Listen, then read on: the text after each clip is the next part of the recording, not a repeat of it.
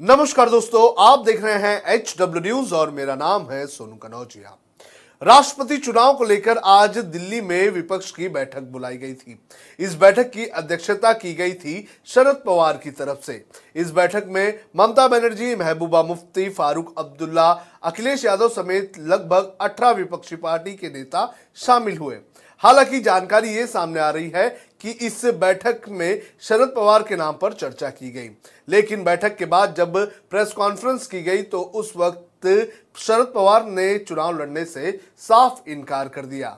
वहीं पश्चिम बंगाल की मुख्यमंत्री ममता बनर्जी ने यह कहा कि अगर शरद पवार इच्छा जताते हैं तो सभी लोग उन्हें सपोर्ट करेंगे। आप भी सुनिए क्या कहा ममता बनर्जी ने। महत्वपूर्ण चीज़ यही है कि हम लोगों ने और इम्पोर्टेंट पॉलिटिकल पार्टीज़ रिप्रेजेंटेटिव और बहुत सारे सीनियर लोगों ने भी आए थे आप पहले कभी नहीं देखा, अखिलेश और मुक्ति जी ऑल दे के this meeting so there are so many party even CPM CPI P Congress the Shiv Sena the DMK like this so many party NCP Trinamool Congress all they were there so only one two party may be left out because they have some is maybe they are busy और sometimes But all we have decided there will be only one consensus candidate. Though I personally, even all the members of the meeting, they unanimously suggested Sharad Pawar's name. Unanimously. If Sharad Pawar is agreed, it is okay, but he said he is not interested. But then we will give.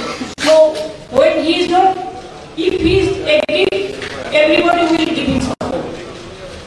And if not, then the name should be come from the political parties. They will consult Sharaji, consult with others, and then it will be decided. But today is the beginning, and I think it is good after so many months. We opposition we sat together, and next also we sit together because the in our country the bulldozing is going on in our democratic system. Even every institution totally misused politically, and why it is necessary that all of us हम लोग एक साथ में बैठने का हमारा ज़रूरत है।